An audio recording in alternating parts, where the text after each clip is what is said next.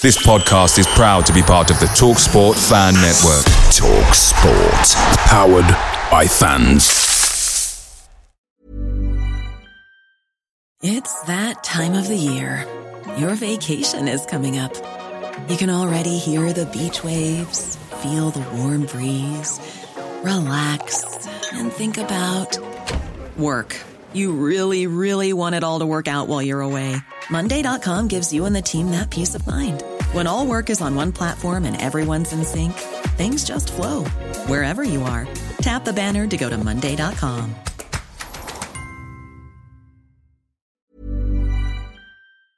The Talksport Fan Network is proudly supported by McDelivery, bringing you the food you love. McDelivery brings a top tier lineup of food right to your door. No matter the result, you'll always be winning with McDelivery. Order now on the McDonald's app and you'll get rewards points delivered too. So that ordering today means some tasty rewards for tomorrow. Only via app at participating restaurants. 18 plus rewards registration required. Points only on menu items, delivery fee and terms apply. See McDonald's.com.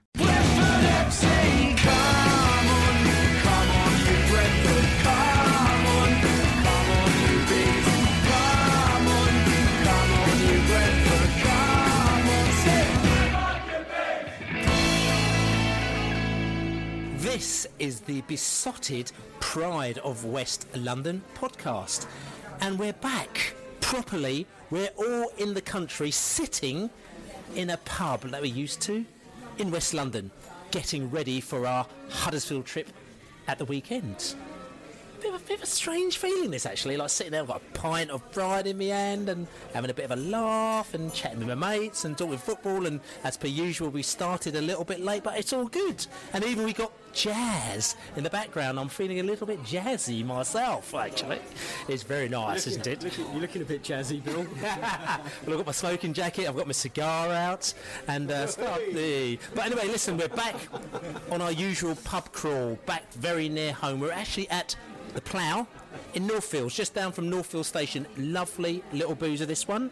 And uh, I'm actually drinking proper beer as well. None of this European nonsense that I've been drinking the past few weeks in a lovely pub.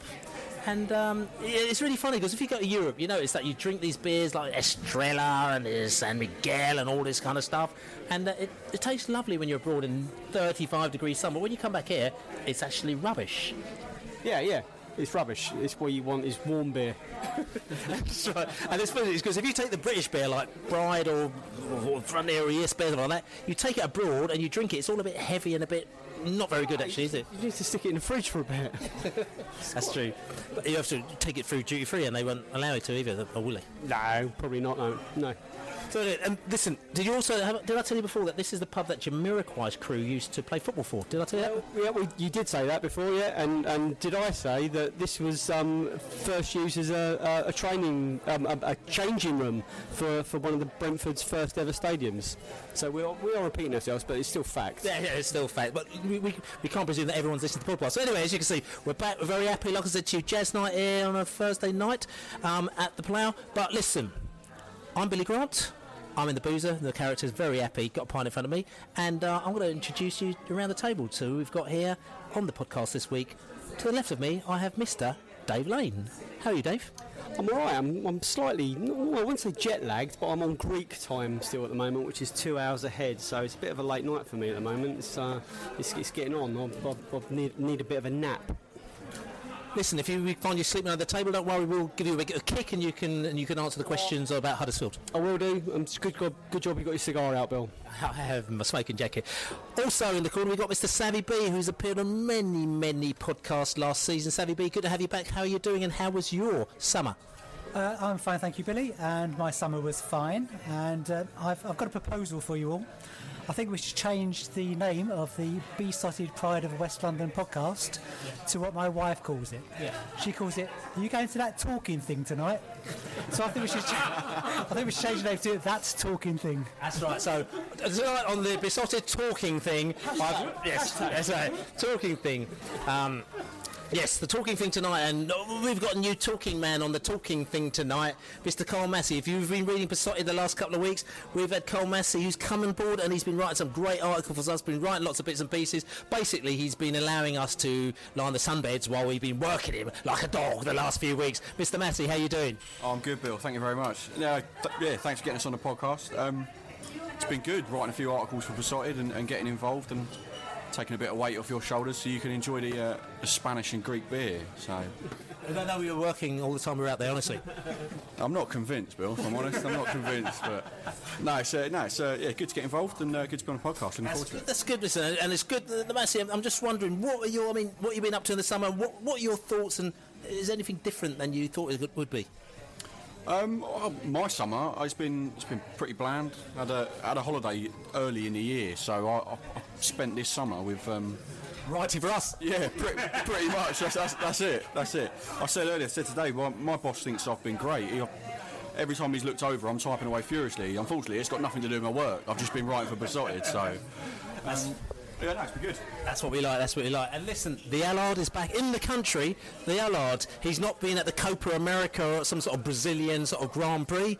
He's actually sitting in the boozer in West London. The Allard. How are you doing? I'm alright, yeah. It's been a very quiet week. Um, I made a vague, very, it was a very vague attempt. I sort of headed off thinking I would go to Millwall um, last Saturday, but I was quickly scuppered by the London Overground not working, so my plans went out the window. And um, I found a brewery in, in Herne Hill, the Canop- Canopy Beer Company, and to be honest, I didn't really move from there in the end. Um, so apart from that, I, I and oh, and this afternoon I watched a little bit of Lasse Vibe playing for um, Denmark in the Olympics. So I'm trying to get myself excited about the Olympics as well. And did you uh, decide that you're going to sort of uh, um, DHL his uh, shooting boots over for the next game? Um, I, I, to be honest, I think the whole of the Denmark team uh, need need shooting boots. Um, uh, considering, I mean, I don't know what Iraq. Maybe Iraq are a half decent football team at under 23s, but Denmark look woeful. Anyway, we might talk about that later, or maybe we might just bypass that whole thing because we actually want Lasse Vibe back here scoring goals for the Bees. But look, Well, I mean, good news is I can't see him getting to the second round. We'll, yeah. Lasse, I hope you do very well, but we need you back here, mate. But anyway, listen, podcast today. So we've got a few things we're going to be talking about. Um, we're going to be talking about, you know, the team on Saturday. So who's the team going to be? The old pre-season friendlies are over. So what's the team going to be at Huddersfield? They're the fans forum a couple of weeks ago where we had Dean Smith and all sorts of people talking on there. We had Phil Giles, who's the director of football, talking on the fans forum. What did they talk about? Was it good? Was it bad? Was it boring? Was it whatever? We also got a new feature called Hang the BeeJay. Listen out for that. That's actually a good little musical feature that we're flipping on here because we like to flip things up on the Pride of West London podcast.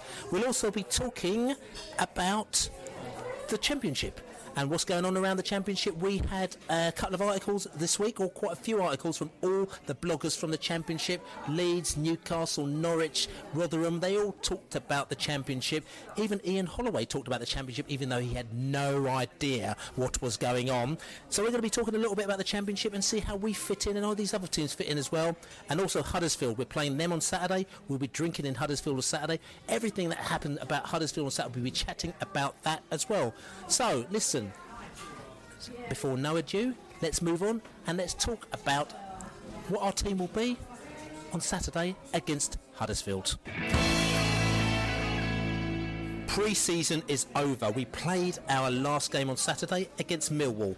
Wasn't a particularly great game. In fact, Dean Smith said it was a rubbish game. Brentford played rubbish, but he doesn't mince his words, which I think is quite good. So, you know, we could talk about this as well. Pre-season friendlies, how good are they? How bad are they? I personally hate pre-season friendlies. I go there for the crack. I, I went out to Germany, and like I said to you, there's 150 bees out there, but I don't think anyone really saw the match because they're just out there for the crack. Brentford went out there and they got a little bit of fitness, but hey ho. So look, we signed our one player. We talked about him last week, Elder.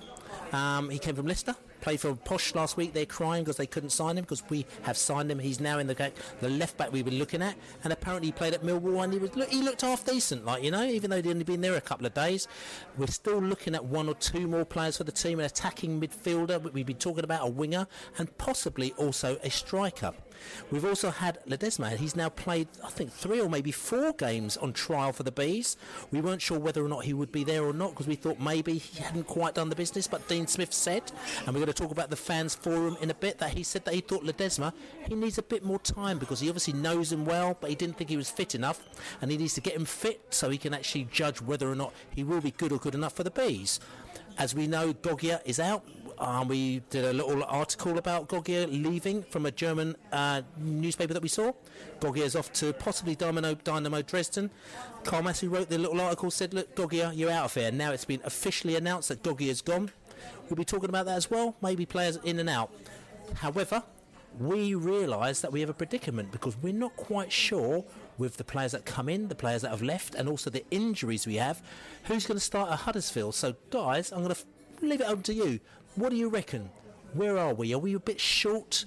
Are we okay? You know, we've got a couple of players missing like Nico Yennaris and people who ended up being quite linchpins for us. Where are we going to be on Saturday, Laney? Um, it's really difficult to be specific about this because I, you know, I, know I know we're here to give an opinion, but I, I probably haven't actually got a clue about the starting eleven, and, and that's me being honest. What what I don't think we will see is much of a departure from the way we play. I think we'll be set up in a similar way to the way we played um, on the last game of the season, and I, I'm, I'm still confident. I, obviously, obviously there'll be a new goalkeeper between the sticks. Obviously, there's going to be a new left back. We know we know that. Um, we know that um, Vibe is missing. We know that Judge isn't fit yet.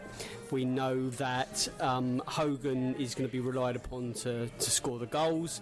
Um, we, it's, it's whether it's whether he, he risks a, a couple of the kind of fringe players and, and he puts them in um, and gives them gives them sort of uh, league experience. But I, I'm actually really confident. Uh, I, I'm looking at Huddersfield and thinking like they've got a lot of debuts coming in. They're really not going to know each other that well in a, in, in in battle mode.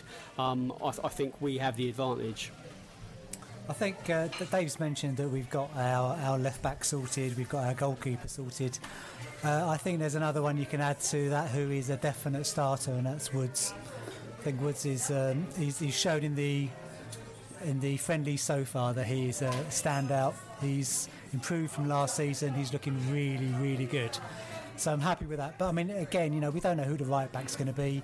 There's still, even with Bjelland's uh, sort of not match fit, we've still got two out of three to choose from from the from the centre backs. So again, you know, that's that's up in the air. Um, the one player I'd like, who I, I expect is going to start, but who I prefer not to, sorry Sam, uh, is, uh, is uh, Sam Saunders. I say it every time, and he often proves me wrong. So let's let's hope he proves me wrong again. But uh, but I just think we need somebody there who can really penetrate, and we're, missing that kind of judgy Canos type of player. So that's what I'd like to see change.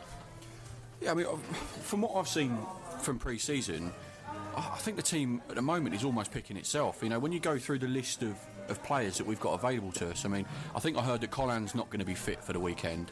Uh, Bjelland is, is definitely out. I think Dean Smith said Bjelland's he's got an abductor injury or whatever that means, groin injury, I think it is in real terms. So he's not going to be fit. Um, so I think there's one or two positions that perhaps you've got to pick. You know, will Saunders start on the right? Will McEachran start over Kerschbaumer perhaps? Other than that, I think it, it pretty much picks itself, which at this stage of the season, when we're kicking off our first games, a little bit worrying.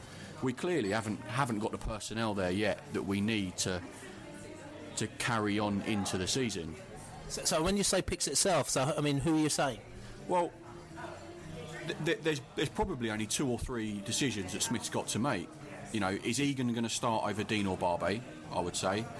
The right back is probably going to be Josh Clark unless Yennaris fills in, and then moving into midfield.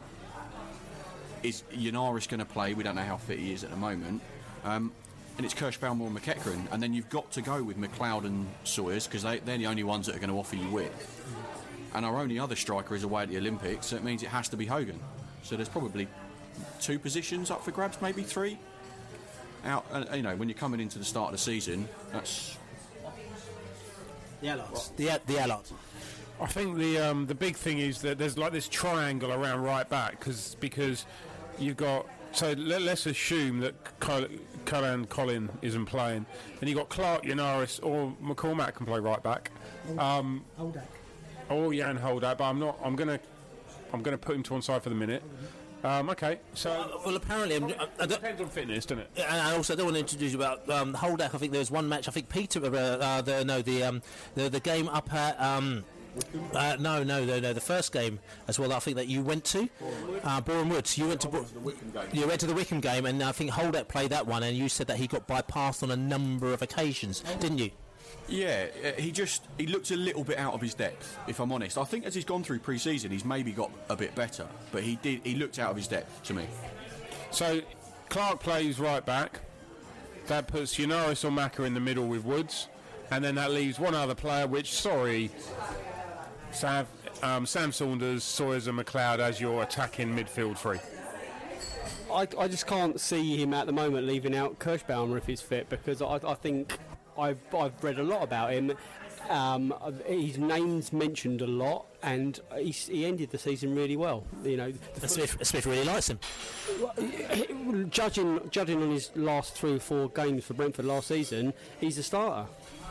Going back to the right back position, on Saturday we had uh, Josh Clark playing the first half, Holldack playing the second, and by all accounts, Holldack played better. Yeah, I, I'd agree. Holldack probably did play better, but Clark's got that little bit of experience, and I think when we're going into a season when we need to be settled, Clark Clark's a man for me. Um, Kerschbaumer or McLeod, I reckon, one or the other. Um, no one's mentioned Josh McEachran. Oh, So I'll throw that to somebody else to pick that point up because he's not. You know, we've discussed 13, 14 players, and he hasn't been in the. He hasn't been in discussion. I don't think it's a game for, for Josh. This this game, I, I, I think they will throw the kitchen sink at us this first game of the season. Loads of new players that want to make an impression. Loads loads of of fans They're expecting eighteen thousand there. Um, I think we need to de- defend strongly and hit them on the counter attack. And um, I, I, I, we, we, we don't need we don't need sort of wishy washy players.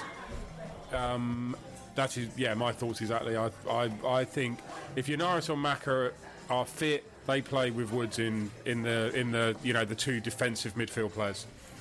Yeah, I- I'd actually agree, Matt. To be fair, um, I did leave out Hofmann because it was pointed out, but I think from what, unfortunately, from what I've seen so far, he, he was probably left out for a reason. I, I can't see as he's going to offer us anything at the He's going to moment. be on the bench because he, he will have to be on the bench because uh, because we need a striker, and you know we can't we can't burn Hogan out too early in the season either. I mean, from what I know, it's basing it on one pre-season game, but from what I saw at Wycombe, you know, the lad tried hard. He did, he did actually try hard, but he just, you know, Hogan's clearly going to be the man that's going to lead the line, and, and I think Smith will look to see him play 90 minutes most weeks. I think if uh, Yennaris or Maka are fit, they're probably going to go right back before they go centre midfield. So you're so you're saying Josh McEachran plays centre midfield. I think he might. I think he might definitely. Yeah. Go- sorry, and going back to Vibe, it is a bit of a ball ache that is involved in the Olympics because we, we actually need him, and um, it's actually it might be a great little experience for him, but it's not going to do us much much sort of you know it's not going to do us any benefit at all. And again, it is, and it is, and we don't want to be negative about him because obviously it's a great experience for him. And it's interesting they talked on the TV about how many teams actually their managers rejected their players going out to the Olympics. But to be fair to Smith, he didn't reject him, and he's probably thinking that maybe if he comes back on a high from the Olympics after two weeks out, you know, which could be a time that you're injured, then you come back in again. You're going to have a player out for a couple of weeks. He might come back actually more rejuvenated and actually might tuck in more to the bees, and maybe as a squad, we have to look at games like Huddersfield, games like Exeter, games even like Ipswich next week, and we've got to actually win them. Maybe without players like Vibe. Um, on the flip side of that, I just say that I realised so much after last season, and this season is very different from last season, as you could tell, because I took my holiday very early this season, went away, got it out the way, so I came back for the start of the season. Whereas last season, I went away for the whole month. I was in America for six weeks, jumping up and down the country, and I was like, oh no, I'm missing the bees. But in the end, I didn't really miss anything. Um, and the thing that I realised is that a good start to the season is very, very important. If you have a good start, everyone has their tails up, and then the team does a lot better. We had a really rubbish start last season, and you can see we were struggling by the end of August. This season, if we have a good start, it could be really good for us. And us missing Vibe after two or three games could be the difference between us having a bit of a stumbler or having a half decent start, Seth. Yeah, no, I think, uh, I mean, you, you kind of intimated to it that um, V- Vibe could come back all rejuvenated. And the last time he went on international duty, it's exactly what he did. And that saw our last nine games when we just played brilliantly last season. So, I mean, you know, he's, he's, he's, he's very excited about going, and I think it would be cruel to actually not let him go. So I think Dean Smith has done the right thing, and I think it could pay off. Tim Krul. Um, and this is probably really this is really tenuous as well. But let's look on the bright side. Um, he's he's training, he's playing in in you know relatively high humidity, so he could come back and be very very fit as well. Um, you know, tenuous, but Yeah, the humidity would have come in useful up at up at Huddersfield. my, my, my point being is that if you if you if you can run around in, in that and then you come back to the conditions here, you're going to get a new lease of life. I, I- I think the yeah, the biggest point is here is the, the player well-being, happiness. You know, a, hap- a happy Vibe is a you know is a happy Vibe. We, we, we need we need Funny that. yeah, we, yeah well you know we, we, we need players to be sort of just really happy to be at Brentford and, and, and, and up for it. Yeah, my only concern is that v, when Vibe joined us, he didn't have much of a break, did he? He went in from the Swedish season, is that right? He went 18 months straight and came into us. So that the argument that he was knackered last season, um, so he played a lot of the season when he was tired at the beginning of the season, and also he wouldn't didn't know the British game as well. So you had these two things which happened. Yeah, and then he's it, so he's he's had a break, admittedly over pre-season, but he did go off to Denmark to play in a few bits and pieces there. And now he's sort of come back, got pre-season. He's gone out to Rio, and he's going to be there for. And he's got travel back. I just, wa- is he going to face burnout again? I know. I, I thought he did well actually in his early his early part of his, his Brentford career, but I do worry about that a little bit. I, am not funny, but I think relying on a Rio Beach, I think he might be having a bit of a chill out zone. I, I think I think sort of championship fitness isn't quite the same as Olympic fitness. I, I, I think I, think he'll be enjoying himself. Indeed, indeed. So listen, um, but also because we're thinking about this, because we're talking about the fact that the team hasn't quite, not sure if the, the squad is quite there, if it's quite strong enough. We've got a couple of players that are out, a couple of players who are still injured. We're still trying to fill in the cracks here. We don't know if Nico is here or if Nico is not playing. We talked about McEachran who's been injured as well. In fact, nobody, interestingly, nobody talked about um, McLeod. And McLeod, who's been one of the, the, the starring lights of, of, of the pre-season. I mean, I saw him in a couple of games. Luckily, Brentford, like I said to you, put it on YouTube, and I saw a few of the games, and I thought that McLeod looked really great. Looked like another new signing for us as well. So you've got a few of these players, but who else is coming through? Interestingly, like I said to you, we always talk about who are we signing, but we've got this new B team as well, which interestingly on the official site there is an article with Rob Rowan, as we call him, the Invisible Man, because no one really knows what he does. But he actually told the world the things that he does, which includes picking the B team. He put together the pre-season friendlies. He's like the he's like the operations manager for the football club on the footballing side, and uh, he's put together the B team, which is interesting because what I noticed about the B team, what they're doing is that they're basically signing players like you would do for the A team, and they're signing them from everywhere. Either they're signing up our youth team players who have graduated through, or they're signing people from Germany and Holland and all sorts of places. So they're on proper contracts, these players. And he said that the aim is to have at least one player from the B team to graduate into the A team. That is their objective, which I thought, okay, I can get that. The one thing that disappointed me a little bit is that I don't know who's in the B team yet. As I know, there are a few players like Josh Clark, or is he A team or B team, or Field and Holldack and these other players, and they've got all these new characters coming in. So it'll be good to know that. But the question I'm asking now is that is there anybody from that B team who we think may be actually progressing into the A team? Because Dean Smith, he seems to love the youth thing. He's actually giving loads of people chances on this pre-season. Over in Germany, he took a load of youth over there. He's played them. He's thrown in Holldack and Field and all these other characters. I mean, do you, do, does anyone know? I mean, Matt. Um, at, at, the moment, I've not seen enough of the players. We've tried a few in the pre-seasons. Um, Holldack's played, uh, Bradley Clayton's played. Um, you could argue Field is from the B team. He's played as well, though we saw him at the end of last year.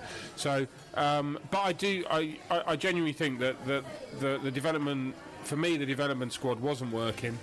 Um, I don't think it's working. I, I, don't think it's a Brentford thing. I just don't think the whole thing is the system. I, the system. system's not working. I've said this before on the, on the podcast. I don't think the system's working. I'm glad we're trying something different. Um, I, it, it, still has its flaws because they're not going to play competitive games. They're going to play literally friendlies all season.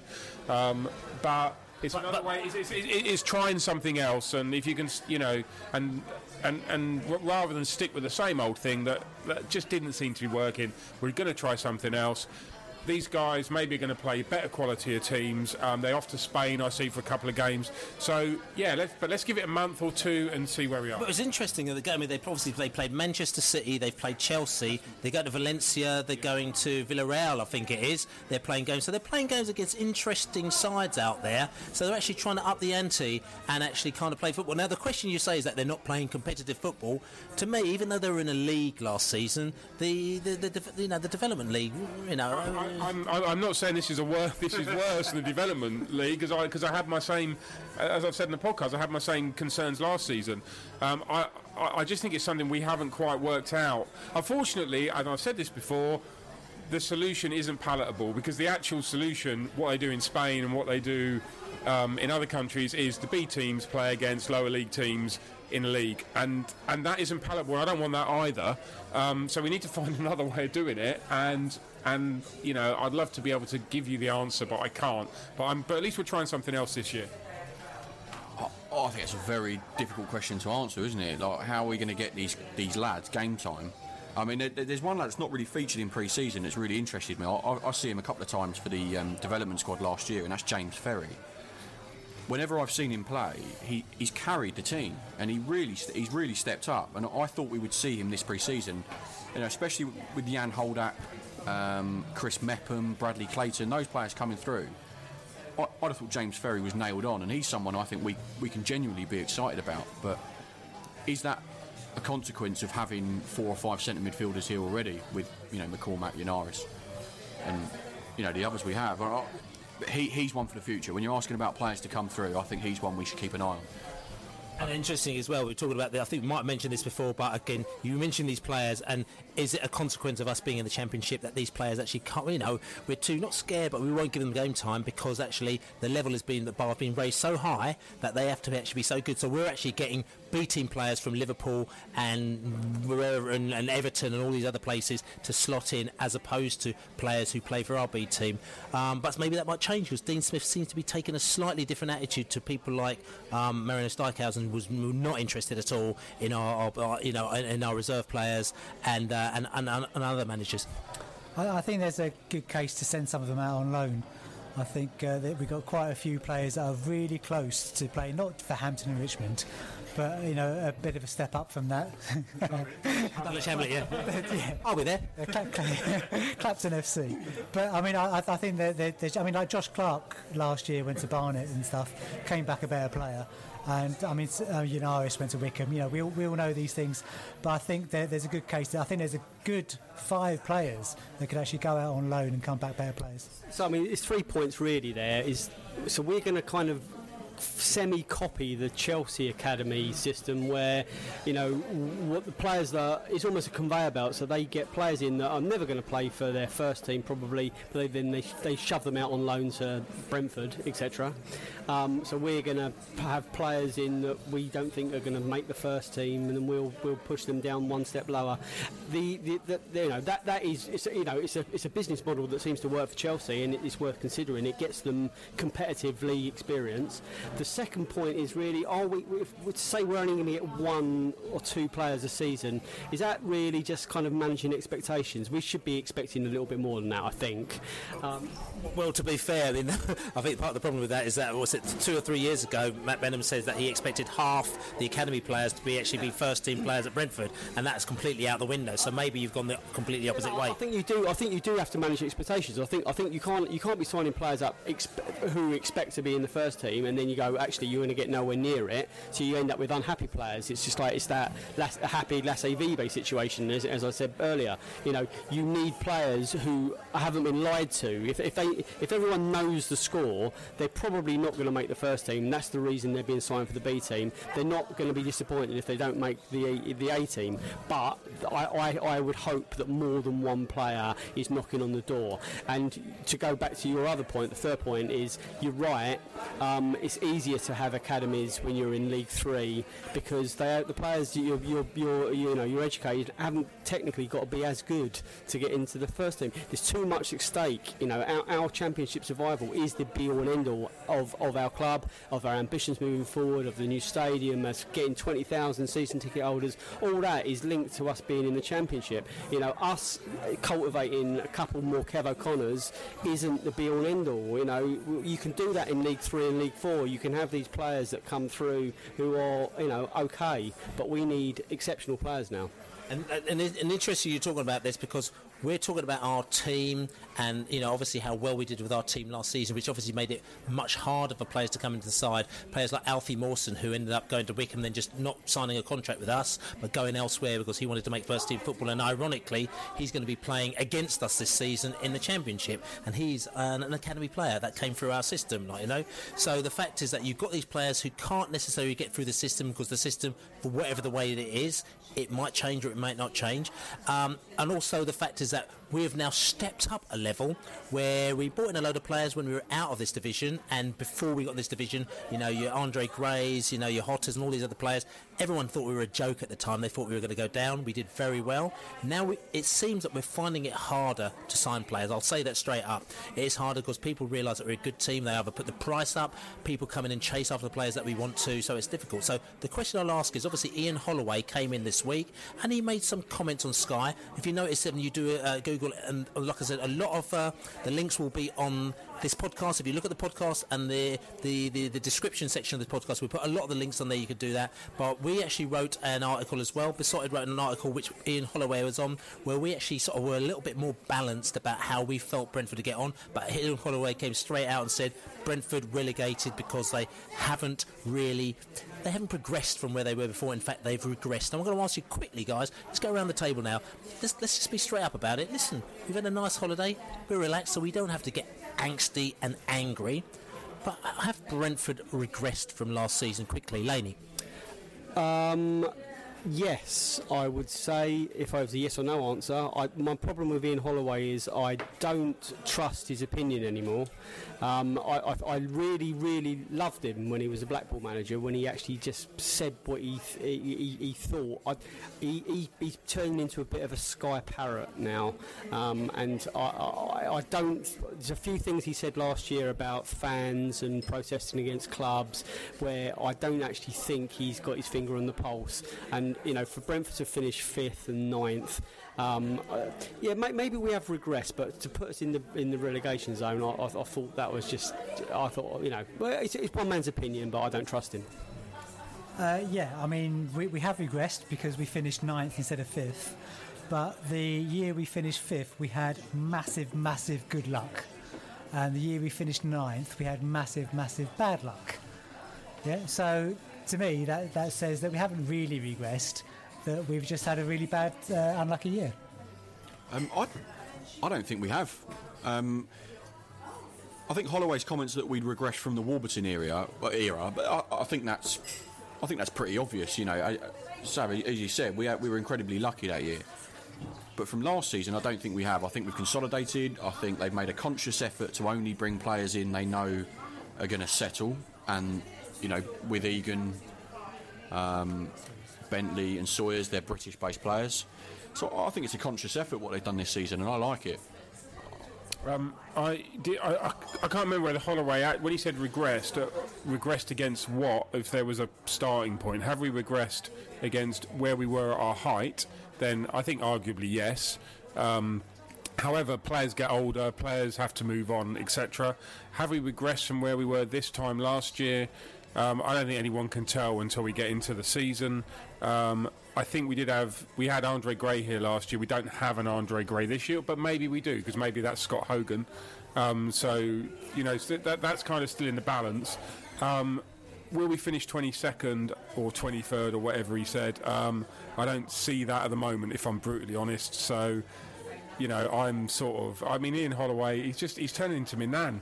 He's like, he's, no, he is because he's talking about stuff that he doesn't really know about, and he's just, you know, you know, Minan used to say, oh, I read it in the Independent, and um, and therefore that's my point of view, and it's right, and and he's and that's what he's turning. I into. mean, it's difficult. I mean, I'm not, not, not, not defending him as well, but Ian Holloway's got to come in. He's got to predict the whole league and predict the whole teams. To be quite honest with you, he's absolutely clueless. And maybe if he'd done a bit of research or somebody did a little bit of research for him, he would have actually kind of got it all sorted out. Like you know, he said that Andre Gray had not been replaced. No, in principle, he hadn't been replaced. But ironically, if he'd done a bit of research, he would have actually done a, found out about Scott Hogan, who was actually there before at the same time as Andre Gray, and who was actually the person who was meant that Andre Gray was meant to be his, you know, not inferior is not the right word, but meant to be his. He, he was a, study for for Hogan. So you had that, and also he talked about the fact that Judge we haven't replaced Judge, but the fact is that last season we had our best run.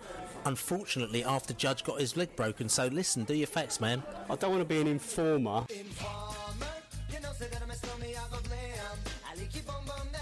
But Sav just said he's like the liberal Nick of Sky. Indeed. So listen, Sam. Uh, yeah, I mean, I, th- I think he's. Uh, when he said we haven't replaced Gray, I think Gray got 18 goals that season, and Vibe got 14. It's not not that far off. And as you said, we've got we've got Hogan. So that's the only thing out out of what he said. I think that was the only thing that I, I think I would actually take take, you know, with a pinch of salt, really. Um, not, not that he thinks we're going to be relegated. I, I, there's a chance. I've got to say, and I know Matthew Benham hates the term Moneyball, but if anyone that's ever read it, there is a, a key feature that runs through it, and that is Billy Beane, who ran the Oakland Athletics, sold all of their top stars at the end of the season. And then they brought in these new ones that outperformed everyone but never got any attention, and the papers slagged them off. A bit like Holloway's doing here. We finished joint top goal scorers last season. We didn't have Andre Gray, who smashed it in his first year. Um, it's a Judge missed large part of the season, but what the, you know, what people at Holloway fail to understand is that we, we still scored a lot of goals. Yes, we had our problems, but you know, we did well. And To go back to a Sky pundit, I listened to Tony Gale. uh, He said something earlier today, and I don't. I, another one I don't really pay a lot of attention to. But what he actually, I thought, oh, actually, you do know what you're talking about. He said it doesn't matter where your goals come from. You don't necessarily need a 20 goal a season striker as long as you overall get that the right amount of goals, and that's what we did last year. We got overall a, a, very very high amount of goals. So we've got a lot of goals. There's a lot of uh, Ian Holloway hate going down, but at the end of the day, everyone's got their own opinion. Listen now, listen, look. We still don't know what the team's going to be. We didn't even discuss the centre back scenario, um, who's in, who's out. But it doesn't really matter because we'll find out on Saturday. But listen, let's go forward because we've been talking amongst ourselves. But recently, about two or three days ago, there was actually a fans forum very early this season. I think they chose it deliberately when a lot of people were on holiday, so that people wouldn't be waving sticks at them and having a laugh. Say, "You're going to set the manager in three days' time." We had a fan forum where we had a number of people out there from the club explaining what's going to be going down at Brentford over the next season. So we're going to talk about the fans forum right now. So every year, Brentford have a fans forum. And it's basically an excuse for uh, them to get the fans in front of a load of uh, the staff of Brentford, the manager and the CEO and all sorts of people, for them to have a bit of a moan. And then they say, we've got it out the way, and then no one can moan again for the rest of the season. Obviously, it didn't work last season because so many weird things went so horribly wrong. And they thought we better not have a forum at the end of the season because it's going to be complete and utter mayhem. So they decided to release the forum earlier this time so that less people could attend, like us, because we were on drinking beers in the Mediterranean somewhere. But doesn't matter because great. Brentford put it on YouTube, so we actually saw exactly what was going down. And uh, the forum was quite interesting actually. There's Phil Giles on there, there's the CEO, Cliff Crown, who's um, Phil Giles, is the director of football. Sorry, Cliff Crown, the CEO, Mark Devlin. I'm getting it all wrong. The Cliff Crown's the chairman, Mark Devlin, CEO, Dean Smith, who's the manager. Coach. Oh, head coach. Sorry, sorry. See what I'm saying? Is my brain's gone all lucid after drinking all that Estrella sort of Spanish beer. And uh, yeah, they're all sitting down there and they had fans asking them questions. And overall, like I said to you, it was good. The, I think the good thing for me was actually seeing Dean Smith, who I only met once. I said I met him out in Germany, interviewed him for a few minutes out there, and he seemed like a really nice bloke. Uh, as we said before, and we've, we've, we've shied away from actually kind of taking Dean Smith out for a drink like we did to Marinus Dijkhuizen because he got sacked eight weeks later, and we didn't want the same thing to happen to Dean Smith, so we've left him alone. And I met him in Germany, lovely bloke, and I saw him on the forum again, and he seemed like a lovely, down-to-earth bloke, and I could see probably the reason why they say that he is a good man manager, and the players seem to, to like him, which I think is a very important thing. Um, also, I think Phil Giles has, has, sort of grown in the role. Um, I think he was a bit awkward last year. I put him in front of the camera and he was like a bit sort of stiff and a bit, but now he doesn't really give a monkeys it seems, and he'll answer and say whatever he feels as well. Cliff Crown and Mark Devlin asking the same questions as well. But guys, I'm just going to put it around the table to say, I mean, we've got fans forum as well. Anything that came out of this fans forum which you thought was good or bad or indifferent, Laney? I was a bit, bit, disappointed, if I'm honest with you, that there wasn't fans there to ask the, the, serious questions that matter. You know, this time last year we had people asking about corporate hospitality, and those, those those questions just weren't even. They was just like it wasn't even mentioned okay, I understand that corporate hospitality is a massive uh, important point, you know, especially when players were getting shelved last season and, uh, and people were waving their fists and wanted to burn the club down. But anyway, we'll move on. Savvy Bee. Uh, I thought it was incredibly uh, anodyne. I thought actually there was nothing asked or nothing answered that could possibly be of any interest to anyone. It was, it was just, it was just like, here's a question, here's an answer, that was it. It was just like really boring. But don't you think that is the fans forum? I mean, that's the whole objective is that you put a fans forum out there so that people have the, the, the, the opportunity to ask the questions, and then they can say, well, "You had the opportunity to ask them. What are you complaining about?" Yeah, I think I think it, it is that kind of process, isn't it? Where if you do it before the season starts, there's nothing to moan about. I mean, you could start saying, "Well, we haven't got you know this player or that player, uh, but we still got time to get them." So, you know, you, you can't have a go at them. So it's just like the timing is just really poor, but also it was just a nothing event. Wallpaper. Yeah, worse than wallpaper. What's worse than wallpaper? Paint. Watching paint dry. Magnolia, maybe. um, I I got a bit of love hate things with these fans forum. I, I, some of the questions are very benign. You know, they really are quite quite boring, and I, I don't really. Other than the hospitality question, of course. Uh, yeah, of course. I mean, that's you know that's that's critical. Um, the one thing I did pick up on was Ankersen and Giles both saying about top six being really realistic, and I'm just not sure we do ourselves many favours, to be honest. Last year, one of the big things was, you know, the message was we want to do better than last year, which was a fifth place finish at the time. And we said the same again this year, and I'm just not sure we do ourselves. I'm not sure they do themselves any favours with these big predictions. I mean, Dean Smith said he wants to finish top. I like the mentality, but it's not going to happen, is it? You know. I, you're, you're, between a rock and a hard place with that, aren't you? Someone asked you the question, you can try and bluff it off, or, or it's really difficult to. Uh, how do you answer that question without appearing like you haven't really got a target, or your target's unrealistic? It's, it's difficult, I think, to, to, to, to, answer that, but maybe could be dealt with better.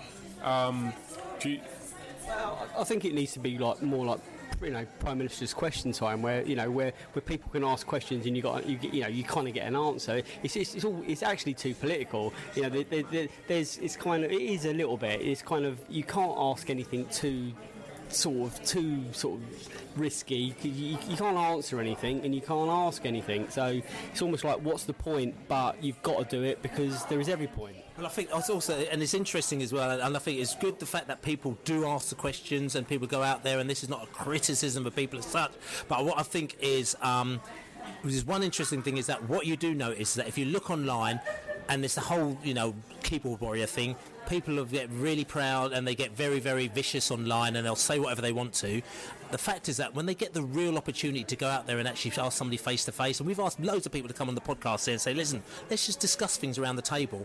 And the amount of people that just refuse and just say no, it's kind of like they're very, very happy to do it behind their keyboards where they're safe, but they won't do it. And the, this forum is a prime opportunity where you see some of the things that are said about, I don't know, the chairman. Listen, everyone's entitled to their own opinion, but my argument is that it's great if you can actually get out there have an argument which is more than 140 characters, right, and speak to somebody about it and have a two-way conversation about it. But no one ever seems to actually go out and do that, and that's why a lot of the questions are a little bit, a little bit safe and a little bit this, and why didn't we sign this person? And you know, kind of half the answers anyway. And I find that a little bit disappointing because every time we have this forum, I think brilliant. It's kicked off on the forum. Like last year, it's kicked off on the forum for the last four weeks. It's all going off left, right, and centre. Blah, we've sold, let's sold this player, we sold that player. Oh, this is happening happening. no one's not pitch happy. falling Yeah, the pitch is falling apart. This, that, and the other. And then you turn up at the forum expecting to be with that, and you get hospitality, and you sort of think, what's going on here? You know, I mean, I didn't make the forum this year or last year because I was away for both of them. So I'm sitting online thinking, brilliant, it's all going to kick off. Hey, hey, we can write about this. real question, yeah, real and it's, it's not happening. To be fair, it's not you know. The, I think the concept of it is a really good idea. It's not like the club come out and say you can't ask these questions. It, it's the people turning up, isn't it? And you know.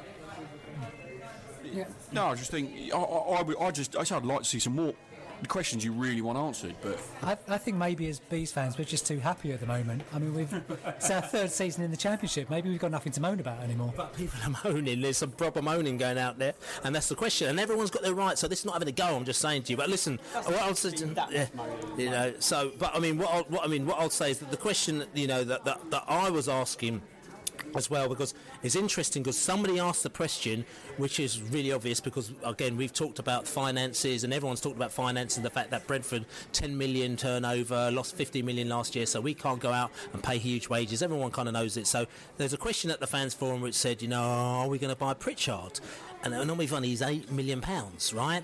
Now uh, it's cool because listen, it's good because the question was asked, which means that somebody has to answer that question. So that's been put out there. And they also asked about Canos, and he was two and point five million pounds. Now, for me. Even though those questions were a little bit like, you know, slightly redundant because we knew what the answers were and it gave Phil Giles a very easy, or Dean Smith a very easy answer, no, we're not going to. More to the question is discussing this loan to buy because obviously Pritchard was a loan player that we bought in, and uh, in the Division One. We bought in, you know, uh, we bought in um, uh, Bidwell and we bought in Forshaw and we loaned them in and then they looked good and then we end up buying them and it all worked out really well. We've gone in for this loan to buy scenario now. We've moved up, you know, moved up the ante, and we've got in Pritchard. And then at the end of the season, we wanted to try and get hold of him and buy him, but no, we couldn't have him. And then we got Canos, and we've bigged him up, and then we tried to buy him. We can't do that. And even Swift, who actually didn't play that great over the season, and we've tried to get him, but no, Reading's come in and they've offered more money for him. So I'm just wondering, this load to buy scenario that we used to have. Have we abandoned it? Does it not work for us anymore? What is the scenario? And also, the question I'm going to say is because the thing about it is that, you know, what is the? It's great having these players who are, you know, are they doing us a favour playing for us? So we go to Tottenham and say, oh, please, please, Tottenham player, play for us because we'll be better for a season until you go off and go somewhere else. Or does it have to have a benefit to us where we actually have to get those players and try and see if we can get them on a longer term basis? Because at the moment now, we seem to be struggling on a longer term basis because if they're any good, they don't come to us, and if they're rubbish, we don't want them anyway. I think um, we're in a state of flux is the answer to that. I think um, we've got this academy system that isn't working pretty much anywhere apart from one or two clubs. Um, this it's all snapshots in time. So so uh, when we bought Bidwell and um, Forshaw in, it suited Everton at the time, and it suited us at the time. And, and I, I just think we're all evolving in the same way that we've scrapped our academy system and we're looking for a B team. Each club is is changing the way that they deal with their, their rookies that are coming through, and and, and, I, and I don't I don't think I don't think there's any clarity. I know it, although it worked for us three seasons ago, I think there's just so much change in football at the moment. I just I, I think I, I just can't see anything staying the same for more than a season at a time. Well, it's also we're at a higher level. We're now at a higher level. So if we have players who perform at a higher level, people just come in and buy them. They weren't interested when we were in Division One. As soon as you get a player that's half decent in the Championship, we got everyone and their dog after us, haven't we? Trying to grab the player off us, paying them more money. I think that's exactly it because I think once you're in the championship, a, a player who plays well in the championship, we can't fall because we are, in terms of turnover and finance, etc., we are bottom six, if not lower than that. so, by being bottom six, it means that anyone who actually does well, we can't afford. So we can't afford two and a half million canos. We can't certainly can't afford a six million um, plus for Pritchard.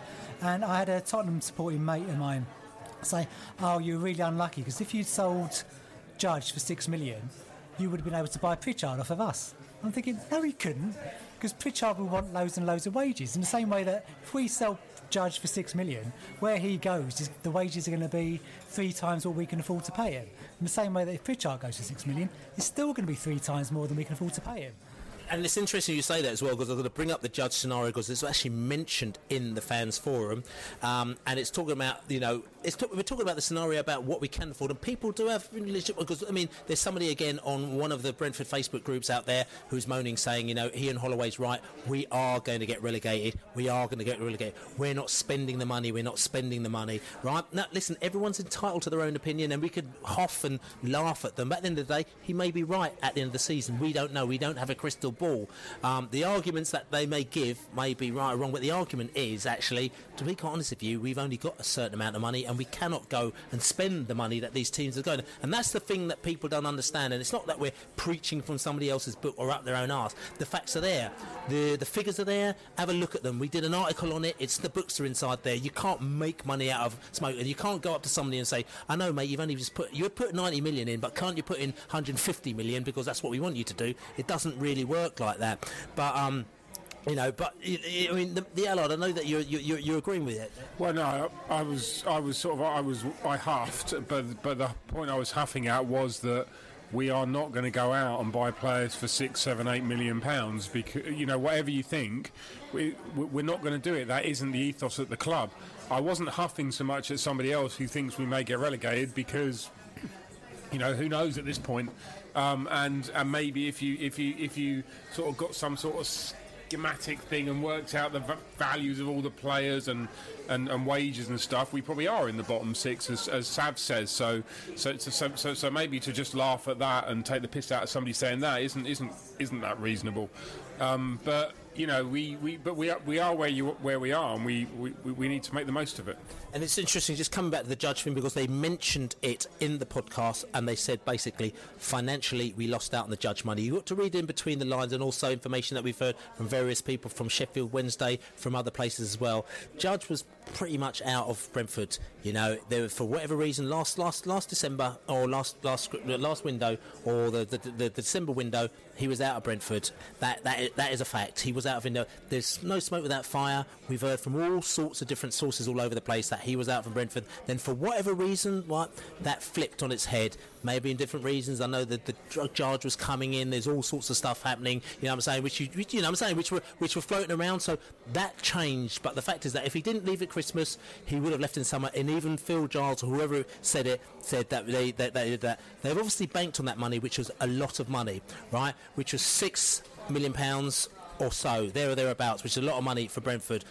We weren't going to go and spend another six million pounds, but we probably might have reinvested two million or three million of that money, which have got us somebody else. And if that money ain't come in, that's obviously changed the way that we are going to do business. And as they said in the forum, it's made things more difficult. So that means that we've it, it, it, it's almost like we spent a load of money last couple of years, but this time we're trying to keep a little bit more of a balance in how we do it. So it's kind of like money goes out, money comes in, the money goes out again. So if we get six million in, we'll probably spend three million or whatever it may be, and people have to get used to it. That's the way it's going to be. And you're absolutely right. And people need to remember this: is that next time we do sell a player for five or six million, and undoubtedly we will. Maybe it's Hogan, who knows? Is that when they moan about it, what they need to remember is that actually we didn't sell Judge when we could have cashed in on him for various reasons. Jota's another example. Is there would have been a riot if we'd have sold Jota last summer for however many millions we could have got for Hotter. But you know what? Looks like it would have been a good idea at the way things stand at the moment. I'm really glad that we've we're in this division and established and com- comfortable and confident. I wouldn't want to come be promoted into this division this year. I, I think I'd be scared so scared because you know it's the strongest. I thought you know I, I, put my hand up. I think it's the strongest championship has ever been, um, and we're we're, we're going to survive. You know, it, it, we we may we may not be pushing for a playoff place, but we we are equipped to survive. And you know this this is a this is Premiership light now. there are teams in there that probably would survive in the Premier. Newcastle. I mean, look at Newcastle for God's sake. You know that's awesome. There's two managers in this league that have won the Champions League next season, and that gives you know that gives you an idea how strong it is. And, and as you said, we, with such a strong division, we, we've had to change. I think we're going to have to change the way we do things. Pritchard, eight million pounds or, or, or, close to, is ridiculous. So rather than get these players in on loan with a view to buying them, I think we just need to get them in on loan and make the most of them. And if we know it's going to be a year, well then we need as soon as we get them in, we need to be looking at the next crop. Who are we going to bring in, you know, next season to replace Canos, to replace Pritchard? And that's what you know. Rather than the buy to loan, uh, the loan to buy, we look to just loan each year. But it's, in, it's interesting because we talked to Phil about that um, when we had him as an interview, and we said to him, "Look, Phil, you know, can we get in players earlier? Are you worried about the fact that you know people or other teams are going to usurp us the whole time?" I think we talked about it just after.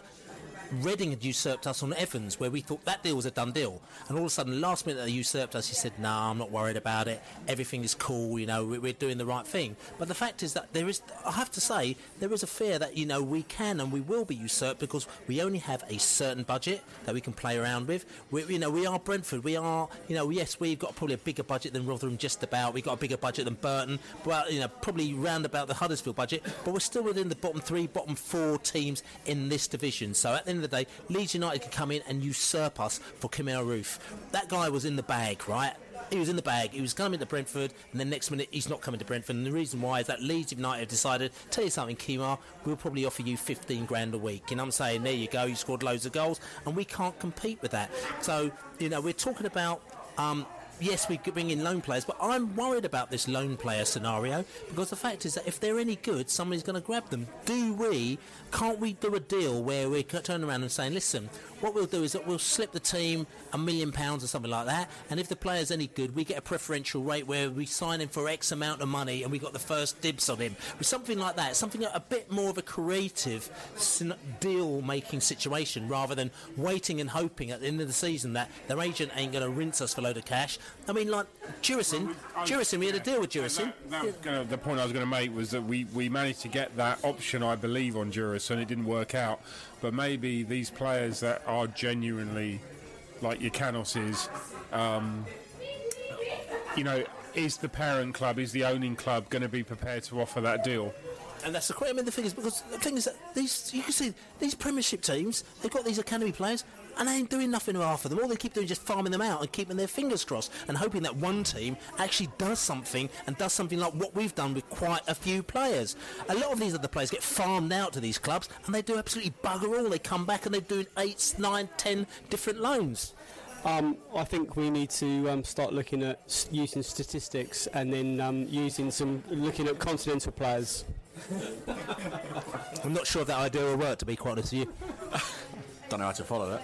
Um, the, the different, like the Djuricin deal, uh, and it is the simple fact I think that Premier League clubs, with the amount of money they're getting, don't need, you know, they don't need to sell them on the cheap because if they keep hold of them, it's no biggie to them. If they lose a bit of money on them, it's nothing. Whereas Pritchard comes up good, they're getting eight million quid. You know, Red Bull, or whether Djuricin came from, that million pound is massive to them, and that's why I think they'll put them sort of deals in place. Chelsea, Man City, Liverpool, they're just going to keep hold of them. It's that conveyor belt. which is ridiculous, you know, and that, that comes back to the whole system which is wrong for the academies, which we talked about last week, where the academies and they can come in and rinse people's players, and the whole system starts to break down. Surely, people should be looking at the whole system to make it work for teams from the top to the bottom, because at the moment now, lots of people are gaining, lots of players are just floundering around, not doing nothing. The England team's doing nothing in this country. Maybe we need to actually sit down and actually start working together from the top to bottom, so everybody starts working. Let's also talk about a couple of few other points at the fans forum. Giles um, said that Jota uh, had the option to recall him, but they're not going to recall him for various personal reasons. We've talked about this for the last six months or eight months. People don't believe it. Jota ain't coming back to Brentford. End of story. He ain't coming back from Brentford. If we can get some money from him from wherever, we'll get the money from him, but he ain't coming back from Brentford. Um, Cliff Crown also talked about Lionel Road. There's been a movement in Lionel Road where there's a bit of action and uh, they're talking about the possibility of digging starting happening quite soon, which is quite good. I think you know something's been activated, so that's a lot of people that'll make them very happy. Um, like I said to you, we did a few calculations saying Lionel Road is good. But don't think that Lionel Road's actually going to go and bring us in a £30,000 a week striker because that's not the scenario that happens. You know, we'll probably get an extra £3 million a year from actually being in Lionel Road, which is great because there's an extra £3 million a year on top of the £10 million that we're already pulling in. But it's not going to make us compete against Leeds on 25 million and Brighton on 25 million and Sheffield Wednesday on 30 or 35 million. So we've still got a way to go there. Sav? Uh, we will have better toilets though. Apparently, we'll have better toilets. But one other point we said, which is an interesting point, Dean Smith said, I've not picked a captain yet. And obviously, Bidwell has gone to QPR. A lot of people had questions as to Bidwell, great player, lovely, but is he captain quality? Some people said yes, some people said, you know, no, very professional, but was he the shouter? Was he the motivator? We don't know. So obviously, we've got a new captain coming, and Dean Smith says the person who I'm going to choose as captain is going to be someone who I believe is going to play every single game. Now, that's kind of giving you a little bit of a clue.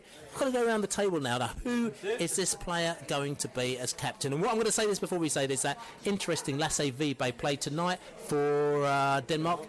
And he was in Rio, and he played in Denmark, and he was captain of Denmark but he's obviously going to be out for two or three weeks. So the fact he's out for two or three weeks, he's not going to play every single game. So does that mean that um, um, Lasse Vibe has been ruled out as being the Brentford captain? Question mark, lads. Um, yeah, well, he's ruled out because if, he, if he's going to miss a game, he's not going to play 42. so, um, Woods, he's, for the minute I saw that player, when he came on the pitch against Leeds, I loved him. Uh, the meerkat. The meerkat, yeah, is is a is another is another Forshaw. He's, he's he's someone who controls the ball without even knowing he has. It's it's that natural to him. Um, he looks up. He's looking for the pass. He's, he's, he's you know he's, he's a he's an intelligent player. Um, for captain, I'm probably I've, I've, from from day one since he signed, I've been looking for Andreas Bjelland to be the captain. I think he was signed to be the captain. Uh, you know, it's it's galling slightly that we're not going to see him at the start of this season. Um, um, in the first team in the in the league. I've only saw him for a handful of minutes against Oxford. That's the only times I've seen him. Um, so I, I, we're looking at Harley Dean probably at the moment. He, he's, he's, the one. He's the one that I, I, I, think he's he's the natural captain there at the moment. I, think Harley Dean is not without his faults and he's certainly not without his critics. But I, think he's he's more. A, a centre back is more of a captain than a goalkeeper or a left back. Will he start every game? I hope not. Oh, controversial. No, well, well I, am expect. I mean, I mean, I'm, I'm expecting Barbet, Bjelland, Egan to all, all to all be to, to, all be there. You know. But Dean Smith said he's, he's going to be a person that starts every single game. So there, there, there, won't be one player that starts every single game this season. There won't be. Oh, oh, Sav. Uh, I think I think Dave's got it right. I think Woods is probably the, the one that he's going to start every game of the season probably too young for captain, though. Probably too young for captain. So was Bidwell. Bidwell was quite young as well. Uh, I think uh, Woods also plays in the area of the pitch where he could be. And um, shout out to Rebel B, who actually reckons that Woods is the prime candidate. But he also said that Woods um, went into Dean uh, Smith at the end of last season and said, I want to play in the middle of the park because he was being played out, out wide. He says, I want to play in the middle of the park. And he's insisted, and Dean's put him there and he seems to be playing there.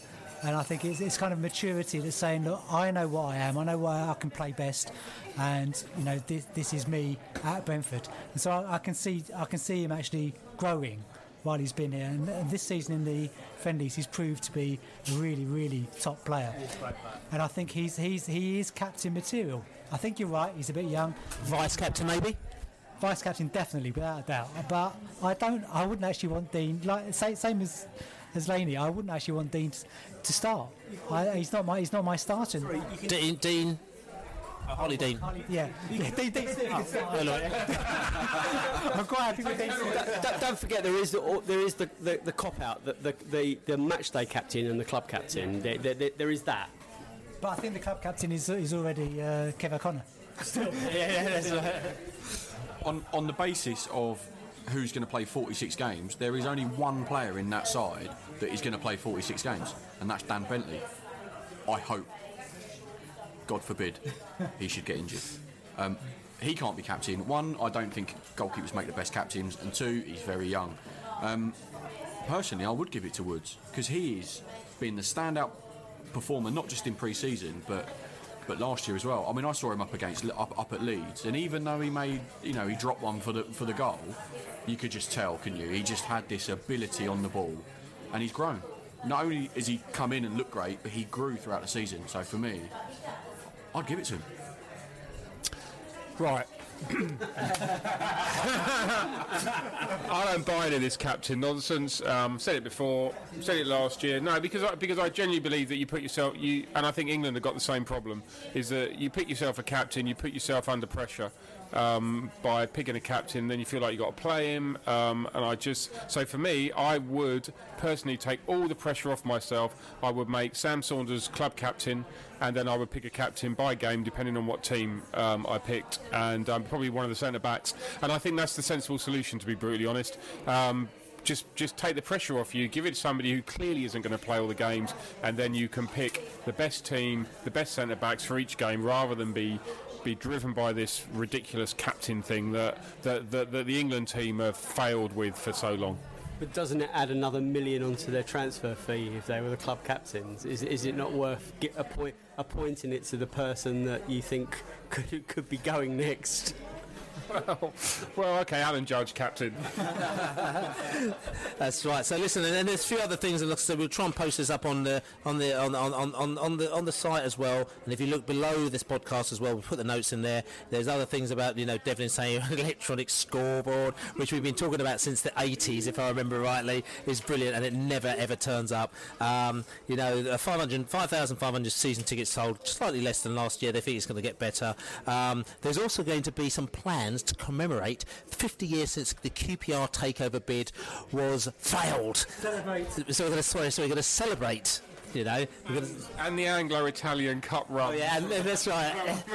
no, 2002 or 1992 as well. 25 years. Yeah, so that's going to be quite interesting as well. So next year there's going to be a lot of hate um, uh, happening around about March time, and the Anglo-Italian Cup when we went to Ascoli, and there were 600 Brentford fans. Uh, about we got loads of video, which I still keep saying I'm going to edit, and I will do that very much. So we've got loads of video from the Anglo-Italian Cup, which I'll put out soon. I promise you. 600 Brentford fans, about 30 Italian Ascoli fans, and about 3,000 police. So uh, so that was hilarious. uh, A couple of days or a week away if he did. As we, so anyway, fans forum, interesting. We had a good old chat there, and yes, it's it's, it's getting incredibly jazzy here at the Plough Pub in Northfields. Jazz around the corner. We've come around the other corner now, but we're still actually just tapping our toes. I've got my jacket on. I've got, I'm smoking my pipe. I've got my slippers on as we listen to jazz. And it's interesting because we've got a new little musical interlude. We've got a section called Hang the BeeJay.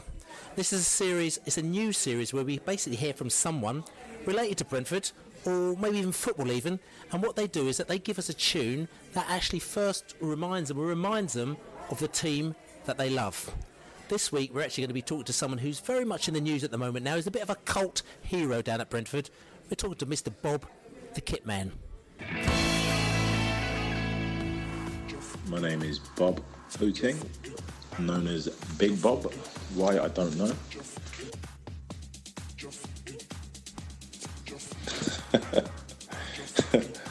I live in the dugout at Griffin Park, which is the new roadside. I've enjoyed my time at Brentford. I'm still enjoying my time at Brentford. I know there's some great times ahead of us. My funniest moment at Brentford has got to be watching Sam Saunders wash a car in the nude for a forfeit. It was quite a sight, and that would have been one for the ladies. But up to date now, my fondest memory may sound strange, but it's in the dressing room after we lost to Yeovil in the playoff final and looking around the place, a lot of full-on faces, sad people. And Matthew Benham came in and in true Matthew style just said, you know, it wasn't our day, but rest assured he's going to do everything he can to uh, make sure we get promoted the following season. And as we all know, we went on and proved all the doubters wrong. Well, the sharpest dresser at the club. Hmm. It's got to be my old mucker, Saunds. I love him to pieces. This is the only man I know in the history of football that can make a pair of scraggy jeans look good. He could wear a bin bag with a belt and he still look classic. yeah, Saunds is, is a top, top man and a top, top dresser. I think he invented the word sharp suit.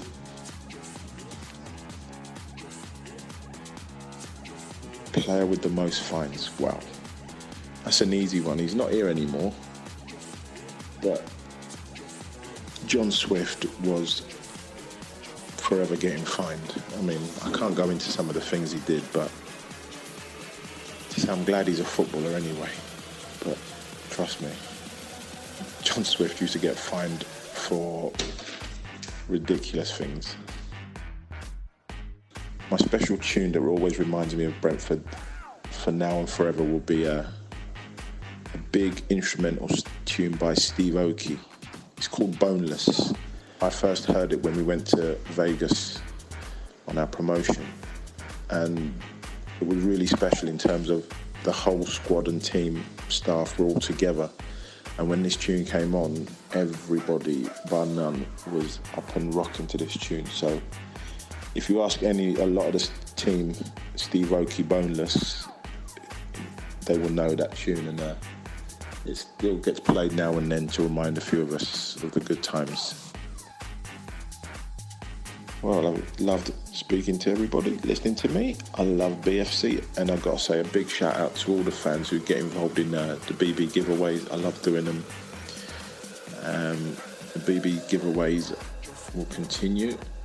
A few twists and turns as our season will be. And I look forward to seeing everybody on the road and at GP. UBs.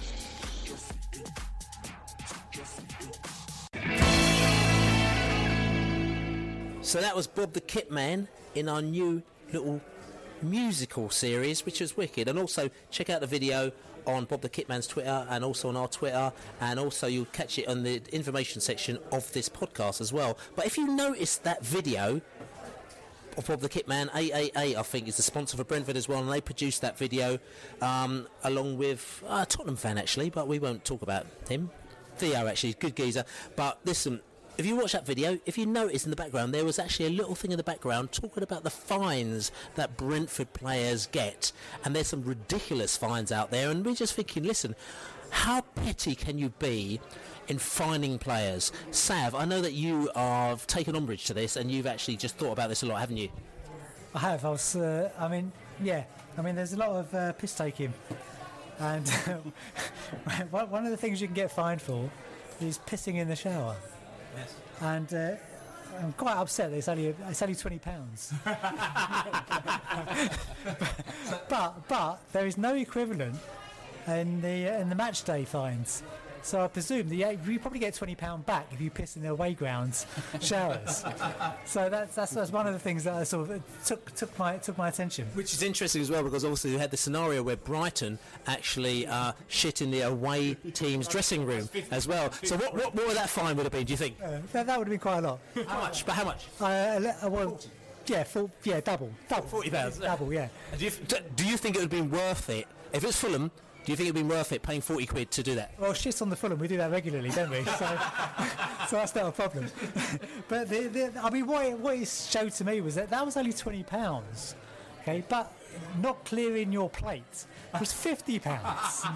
and I'm thinking, no, what's not clearing your plate mean? Does it mean actually not finishing your meal? Because, like you know, we, as we know, there are like you know starving professional footballers in Rochdale and Rotherham and some parts of Wales.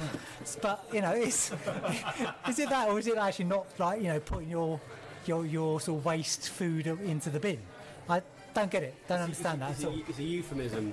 Oh, it could be, could be. That's a good one. Uh, uh, uh, anything else, Sam? Sam I mean, because I, I can see you're uh, riled up here. sorry, but is- Um, listen, we might have to get Bob the Kitman to actually explain all of this, like, because it's all his fault. I wish he would, because there is the, the racist one, what I call the racist one, which is speaking foreign language anywhere. Yeah. Now that is currently. that- What, even in your own house? I'm sorry, but that is currently thirty pounds. Surely, surely it's got to be in euros. Yeah, yeah, yeah. That's well. Well, for now, anyway. Yeah.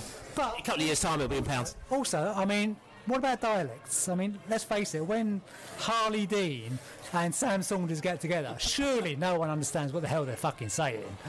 You know, What about, what, what, okay, what, what about McCormack? yeah. No, no, but yeah, there's the Irish lot. I can understand them because my wife's Irish, right? But It's all about you now, is it? but yeah, well, it's, it's, it's nearly always always about me. That's fair enough. But the Essex lot, I mean, why the hell? You know, they'll just be rubbing away in some kind of Essex Cockney weirdo thing that none of the, the French players are going to understand. So why why have a go at there? Maybe the French players understand it's just you, Seth. Eh, Well, no, I'm, I'm a bit Cockney. I can do Cockney. Well, I, I, I think the old um, no foreign language thing that only was put in after the old Brexit vote, and um, uh, but it doesn't matter because at least it feels like I've got a little bit of my Brentford back. Listen, listen, Sav, is, is there anything else that you've? I mean, uh, again on that, uh, are we going to need more clarification? No, I, I think that's about it. I mean, a lot of the other things are quite sensible, to be honest. Right. so, so basically, you're happy with the fines? I, I, I, I think the players should be fined for being late on a match day.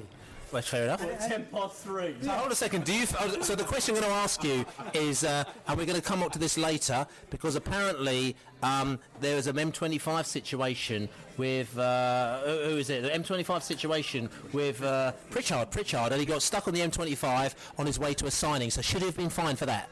He, he no. Why not? Well, he got, he got paid extra. Yeah, he, he got he got extra. I mean, So, that, so he was going to Brighton and he got stuck on the M25, but he doesn't get fined because he got paid extra at Norwich. no, he, he's he's owned by Tottenham until that signing takes place. So shouldn't Tottenham sign, uh, f- f- f- find him? No, Because they wanted to get rid of him, didn't they? yeah, Tot- Tottenham want to get the best value out of him. So, So they so they organised the the, the, the, the M25 uh, motivate snarl up. I wouldn't be surprised. So there you go. So at the end of the day, it's Bob the kit man who put a phone call in to Tottenham to organise a snarl up to get him fined. Is that right? No, no. Billy, I don't think you know what you're talking about. No, no, no, no. Anyway, of course, I, I'm a bit confused by some of this. So match day, there's a twenty pound fine for no jewellery in the warm up. So is that twenty quid for not wearing jewellery in the warm up, or is that twenty? Uh, so, so I'm a bit confused by that one. Um, the f- the flip flop thing, um, I, again, bit confused whether you're supposed to whether you're supposed to wear them or not. Um, and um, and the urine, there's the urine fine, isn't there as well? Yeah, we Um, talked about the yeah yeah the urine fine. Yeah. Yeah. Um, so yeah, I, y- y- y- it's quite interesting. to find it. Oh, and also there's 20 quid for if you wear the wrong match day attire. So does, is that like you wear white shorts instead of black shorts during the game or something? And the no foreign language thing is in there for a reason. Let's not let's not forget this. So who is to blame for that clause? It's, You. ei- it's either the it's either the bloody French, or it's the bloody Danish, or the bloody Spaniels, Or, or it could be the Irish. or the bloody Irish. Can, can I? I want to add a fine to that list if I can. No, no, no, fine. Go on, go on. No, wait, wait. You've got to talk to Bob the kit man because it's, it's I think it's his fine list. Can I direct this? I'll I'll direct this to Bob then. Um, Bob, I turn up every Saturday, and all I see is players wearing multicoloured boots, Yes. and it hurts my eyes. And I, but I'm a traditionalist, and that's why I like Lewis McLeod so much because he's turned up in black boots. So I want to. What are they? Well, I, I want to see 50 quid fine. Is that all? Fifty quid. All right, 100 quid. 100, and fi- uh, 100 quid. 250.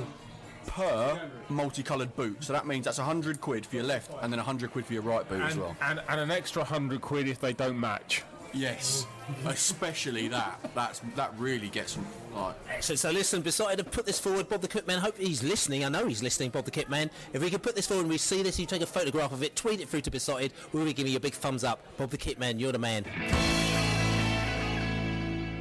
So the jazz is kicking in and the excitement is absolutely kicking in now. The season is on its way. Saturday we're off to Huddersfield, but everyone's playing. I mean, tomorrow night Newcastle are going to be, by the time you listen to this, Newcastle will be playing some game against, I don't know, Leeds or somebody like that. Somebody who's always on the team. Fulham, isn't it? Like on Friday night. Fulham will be bottom of the league this time tomorrow. Yeah, that's right. So this is going to be. Everyone's getting really excited. But what we did, as Beesotted as we do, we tried to flip things up a little bit. We know what's going on around our club. We asked a load of Beesotted people who have been on the podcast about their views about Brentford. And if you check out beesotted.co.uk, also look at the description section on this podcast, you'll see a little link to the article there. We talked to a load of Beesotted podcast people as well. But not only did we ask Beesotted people who've been on the podcast, we asked every single blogger from every single club in the championship about their views on their club, and you'll get a really potted view about how they're doing from people who think they're going to be first, like Newcastle and Brighton, second to Derby, and then people like Rotherham who said we're going to come in in 23rd, and Aston Villa 24th. So check that out. Really wicked article. We've got really, really good views, really good ratings on that lot. People actually really love that a lot, and we'll be doing this season to season. But I'm going to go around the table now and ask everybody because we've talked about Brentford a lot, but let's we need to know about the opposition, what they're doing, and it's really good to get a view from the opposition fans because sometimes we get a little bit tetchy about ourselves, we're a little bit too much into ourselves, we don't know what else is going on. But listening to what these other fans have got to say has been really interesting. As it, Laney, what club took your fancy? What do you think about another club? the one that really made me laugh, you know, I, I, I am I am particularly taken by Gallo's humour and uh, sarcasm. And Aston Villa, Colin Abbott, who's uh, he, he's, he's written a book for me. It's a, it's a, it's a you know big Aston Villa book of the 70s. He's he's an amazing guy, um, but he's so he's so fucking miserable. And he he watched the whole of last season, and, and he was he was he hated it. Um, and although you know, although he reckons he'll finish bottom, and he's got every reason to, to think that based on last season, Ross McCormack's transfer I think is a little bit of a game changer. He, wrote- he wrote it before the transfer, obviously that only happened like you know the last 24 or 48 hours, but Ross McCormack will bring them 20 odd goals, which probably takes them from possibly relegation fodder to at least mid-table. So you know. Um, that they are, they have got parachute money, and, and that's the thing we're up against all season. There's probably more teams in this division with parachute money than there ever, there ever has been. But, will- but will he be as quiet against us this season for Villa as he was for Fulham? Um, well, he's got slated actually. Um, he he didn't really put a shift in for Fulham. He scored a lot of goals, but he wasn't a, he wasn't a team player. Um, I think I think there's a is, is kind of a renaissance happening at Villa. They've come down and, and they're reforming, and, and they they they're not gonna they're not gonna take passengers. He'll, he'll have to he'll have to pull his finger out of his fat arse. But yeah, I, I was uh, looking at um, Reading because it just sort of took me aback a little bit. And that's the boys from the Tilehurst End, some good good lads as well from the Tilehurst End who we have lots of drinks with and they appear on our podcast as well. Good set of lads. Yeah, I mean, it took me aback a bit because they were going on and on and on and on and on about uh, loanees, saying that pretty much all the loanees they had last year were all lazy bastards and they didn't put a shift in and they were, you know, they just sort of ruined their club because they're all buggered off now and uh, just like really, really lazy. And uh, and then I realised that they just bought Swift. Which was our moan, wasn't it? That uh, you know a lot of people saying that oh, you know, John Swift, he's lazy, you know, he just sort of strolls around the pitch. I mean, you know, I, I think you know personally, I, I had a lot more time for him than that. But it was quite interesting that they, they thought all our loanees are rubbish, and we thought that loanee was rubbish. You know, a bit. Um, but uh, but they've now gone and bought him, so it'd be quite interesting to see how he plays. But also noticed that Rotherham said the same thing. That they had a load of loanees, they didn't really try hard enough, etc., etc. So it's quite interesting that we've had some loanees recently. I think who have been we've been really really positive about.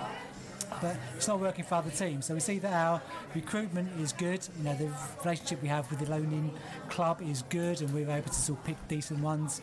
Or you know, and, and other clubs just aren't doing it. So it's quite interesting. And interesting as well because I wrote a piece for the Tilehurst End on Swift because they asked me for his opinion and I gave, a, I think, a balanced view on Swift. You can check it as well. Again, we'll try and put the link for this as well as everything else on the podcast as well. Gave a balanced view which actually frightened a few of the Reading fans because they thought, oh my God, you know, we talked about the fact that he doesn't necessarily track back or if we're in a losing position, he's not necessarily the player that you want to have. But uh, they wrote a review of him after his first game or his first few games and they were actually very excited about him because they said that they thought he was very skillful and uh, they, they thought that he looked decent. However, I think the question is it'll be interesting to see him in a completely and utterly competitive environment, but we'll see how it goes. The Massey. Yeah, the, the review that really interested me was um, Richard Hobbs from the Wolves fancast. He, it was obviously written before the takeover took place. Um, since he wrote it, you know, the, the Chinese, um, is it Fosun, I think the group that are called that have taken over Wolves. You know, they've completed that takeover. But sort of interestingly, he said. Um, you know, when he spoke about transfers in, transfers out, or whatever, they were really looking towards the academy. You know, um, and and they were sort of relying on the academy to bring these players through. And the minute that the Fosun group have taken over, we saw was it a 25 million euro bid for, for a Benfica player, which is it's just absurd. I mean, this is the Championship. Um, and I think what I got from his his write up was that he was he was maybe cautiously optimistic that they weren't going to do worse than last season. And now the takeovers are happening. I suspect he's going to. The outlook's a lot sunnier in in the Black Country. you know, I think they're going to. They've got a real opportunity now to, to get back to the Premier League, to really build and, and, and be that huge club that I think potentially they can be. They've got they've got everything in place now, so it's going to be an interesting time for them. Um, for me, and I, I'm going to pick two. Sorry, but I promise not to take up much time. Much time. One of them, uh, maybe they're both a bit personal. Um, uh, the Derby County guy, Ollie Wright, um, he still thinks Darren Bent's going to come good. So that's, um, that's Ollie from the Derby County podcast as well. Yeah, Darren Bent's going to come good. So um, no, sorry, Ollie from the Derby County blog. I got it wrong. Sorry. I, I'm glad you got that bit right, but it's the Darren Bent bit that made me laugh. Um, and then what bit about Darren Bent? Sorry, he's going to come good. Um, and then there's um, the Harry from Bath. Um, who That's our friend Harry. Harry's just absolutely. We love Harry. He's brilliant. He's the best. I'm going to struggle not to go into sort of Harry mode and do his accent and stuff. Um, and there's there's various bits for Ipswich which I thought were, which were fascinating. I mean, he loves David McGoldrick. I really like David McGoldrick as well. I think he's a brilliantly talented player. Um, Jonathan Douglas, he had as their biggest villain of last year. I thought that was mildly entertaining. Um, but the bits that I enjoyed most were they're going to finish fourth. Sorry, Harry no chance. And um, and Daryl Murphy had as a creative player when I've only ever saw him as a battering ram.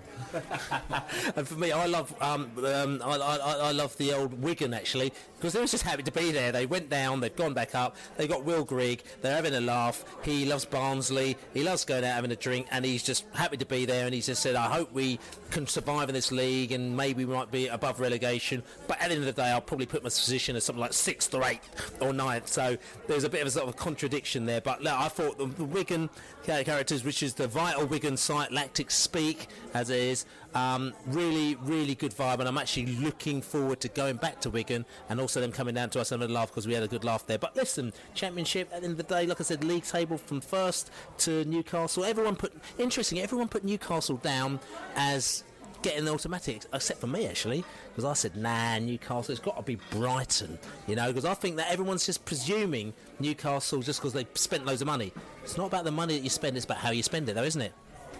Um, it is. Um, you can spend loads of money in this league, um, and you can end up like. I mean, I'll, I don't know the stats, but I'll throw Derby in there as a team that have, that have spent a few quid here and there and have struggled. Um, it's a it's a very very competitive league, and it really is about getting the best out of the players you've got. Um, you need a decent manager, you need a decent um, selection of players, and you need decent options when those players get injured. And I mean, Alex Pritchard, player that played for Brentford, brilliant player for Brentford, who played really well for us. Again, we're talking about money. Brighton came in and they bid 7.3 million pounds for him. The deal was done. Then all of a sudden, whoops, they were scuppered. They were scuppered. And what, what happened there?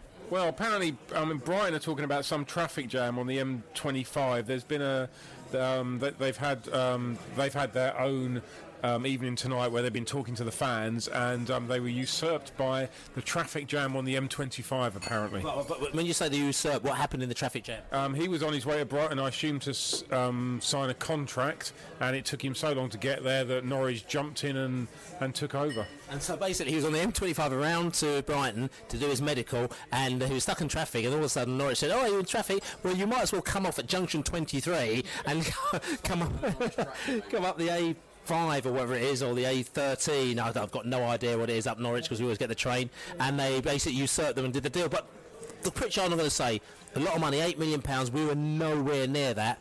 But the question I'm going to ask is that is Pritchard going to is he going to do the business in this league with Norwich? Because we've had so many scenarios where players come out of where they do very well and they go somewhere else for a lot of money because people say, oh my God, he's so brilliant, but they go into somebody else's situation they don't necessarily perform. And I'm asking the question whether or not Pritchard, was he also good because of the manager who came and coached? Because when Pritchard first came to Brentford, he was giving the ball away, he was doing a lot of things. I remember there's certain people, even people that work for the club, who are going, Pritchard, he's greedy, he's blah, he's not very good, he gives the ball away away.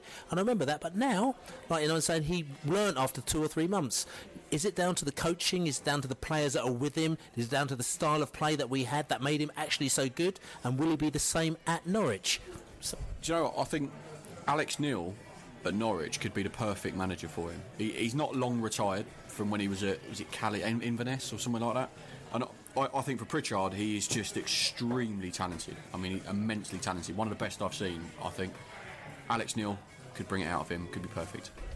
I, I think um, Pritchard is, is quality. I think he'll shine in, in any any team outside the top flight. I, I, I think he'll struggle in in the, in the Premier League because the expectation and demand is uh, on a, on a different level.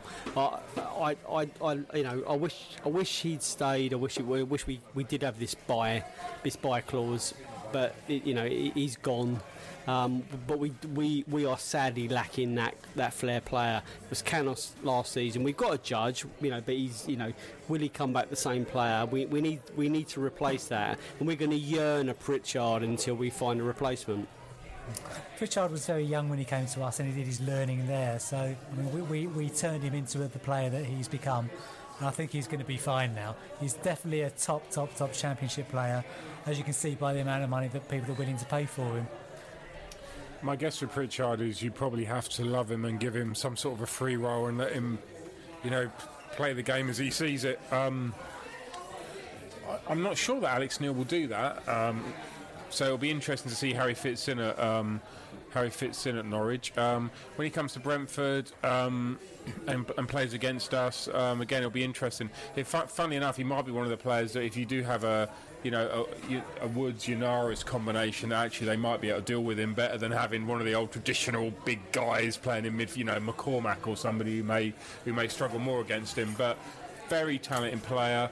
Um, but not worth the money that um, he's that have been paid for. It's funny, isn't it? How when you have a player on loan that you kind of take partial ownership of him. I'm, I'm, sure Swindon fans that had him before us, they probably think, oh, you know, Alex Pritchard, he, he, we we helped him on his journey. If it wasn't for us, he wouldn't be this and he wouldn't be that.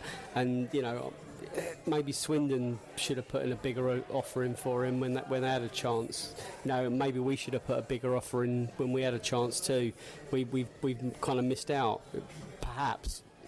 I, I, I doubt he would have um, thought he was worthy of dropping down to our level at that point. Well, it's interesting because I spoke to his dad right, and his agent at the time as well at Brentford, and his dad. I remember he said to me, and his dad, who was watching the game, came down, lovely bloke, and he said to me, "I love this club, Brentford, and he, he loves this club. It's a love, it's a warm club. You know, Tottenham is a cold club." And I said, "Well, look, get him signed." He goes, "Oh, he'd love to sign for Brentford. He'd love to sign for Brentford." But obviously, what happened is that because we hyped him up, and we talk about this again, we hyped him up all of a sudden the temptation was too much to go back to Brentford. If actually Pritchard wasn't as good, because we didn't go up in the end, so we almost would have been better if we'd finished 14th and he was average, and then the following season we could have signed him. You know, it's one of these scenarios that if you're too good on loan, we don't get them. So you've got to be average on loan, and then we get them, and then they get bigger the next season. A bit of a weird theory, but that's the way.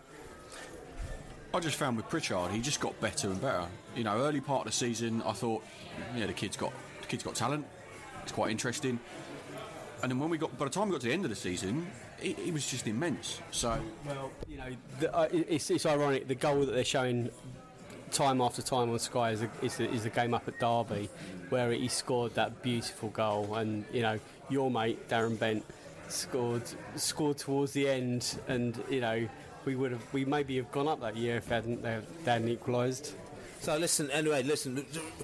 You can just check these out. There's wicked, wicked four different interviews there with all the different podcasters. You catch it out. Just check out the, the, the, the description section of this podcast or beesotted.co.uk. We've got all the teams from Newcastle to Norwich to Rotherham to Barnsley. Great fun. Read them, read all this kind of bits and pieces. It was just really, really good. But it was good getting a real vibe from the podcasters and from the bloggers to get exactly what's happening in the championship. But listen, big game on Saturday. We have got Huddersfield, but we need to find out what's going on with them because he knows, and we're going to be giving him a quick fire five questions. Saturday, Huddersfield. Last time we were there, 5 1, bang, bang, bang, bees, back of the net. It was absolutely fantastic. But new season, it's an even playing field now. I've got the man Terrier Cass on the other line, and I'm going to ask him if Huddersfield are going to be in the same position as they were last game season with my quick fire five questions. Cass, how you doing? I'm not too bad. How are you? I'm not too bad, man. I'm looking forward to coming up and having a beer with you on Saturday. But first of all, Cass, I'm going to ask you that question. 5-1, will it be a repeat of last season? One word, no. Um, that's how we finished last season. Really poor. Um, five players we've started aren't even in squad, and we're a much, much, much stronger proposition now. Listen, you brought in a load of players. Honestly, unbelievable. German players, players from all over the place. I couldn't believe it. The list was so long. I had to write it on my other arm because the first arm ran out of space. Do you think you brought in too many players too soon? Um, again, no. Squad were in massive need of an overhaul. Um, defensively, we've been pissed poor for a while, and we've signed two keepers, three centre backs. Um, he's added strength, experience, and he's pretty much made signings everywhere that were needed.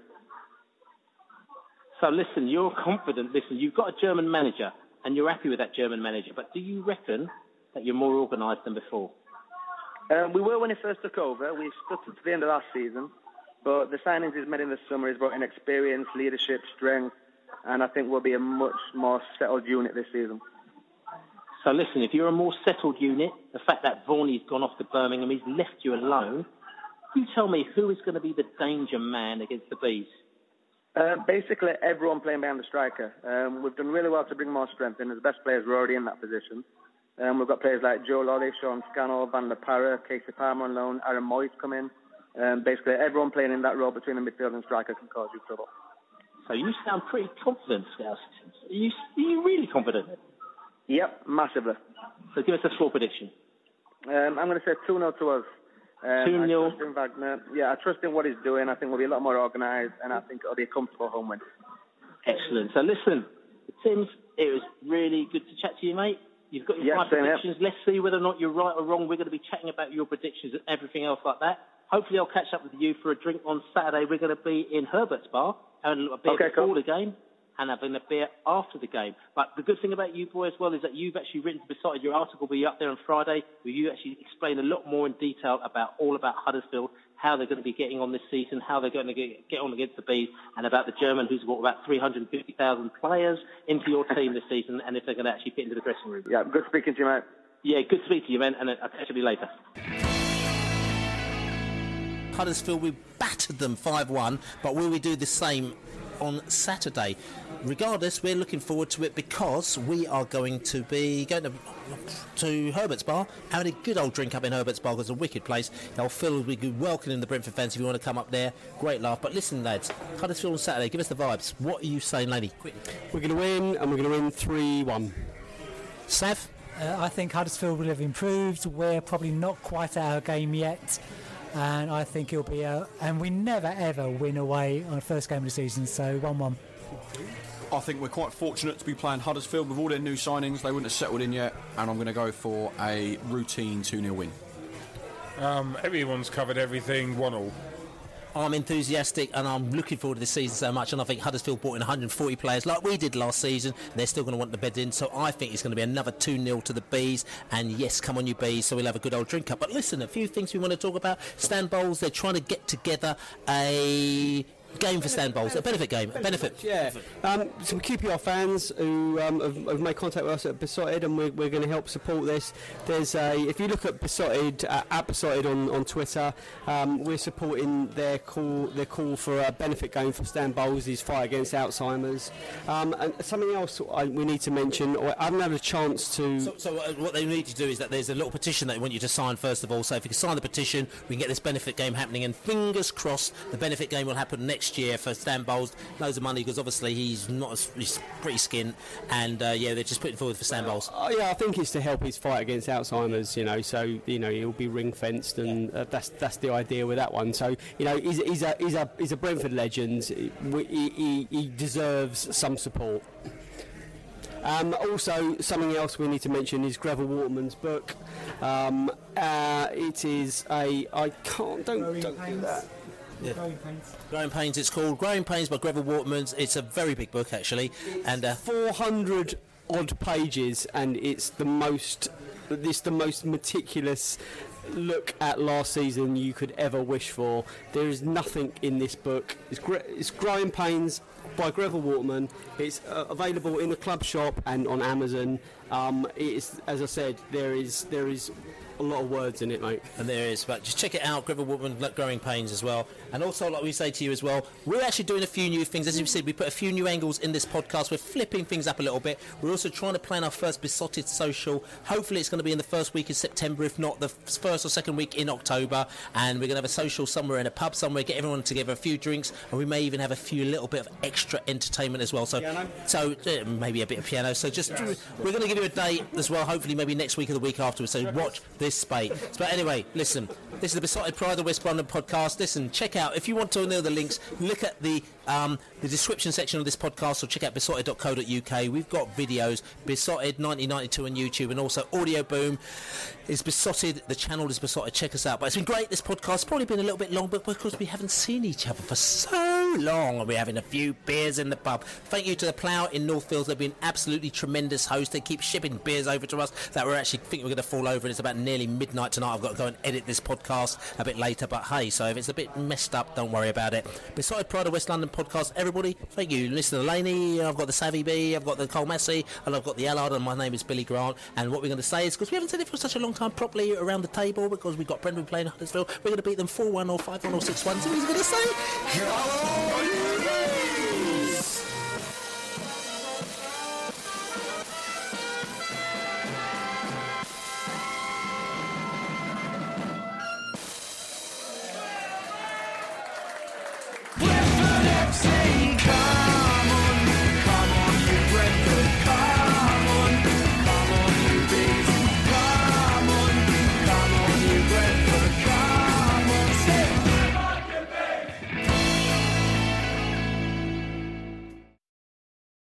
Away days are great, but there's nothing quite like playing at home. The same goes for McDonald's. Maximize your home ground advantage with McDelivery. Order now on the McDonald's app. At participating restaurants, 18 plus serving times, delivery fee, and terms apply. See McDonald's.com.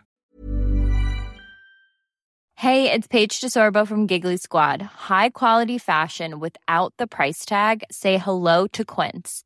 I'm snagging high end essentials like cozy cashmere sweaters, sleek leather jackets, fine jewelry, and so much more. With Quince being 50 to 80% less than similar brands. And they partner with factories that prioritize safe, ethical, and responsible manufacturing. I love that. Luxury quality within reach. Go to quince.com slash style to get free shipping and 365 day returns on your next order. Quince.com slash style. This podcast is proud to be part of the TalkSport Fan Network. TalkSport. Powered by fans.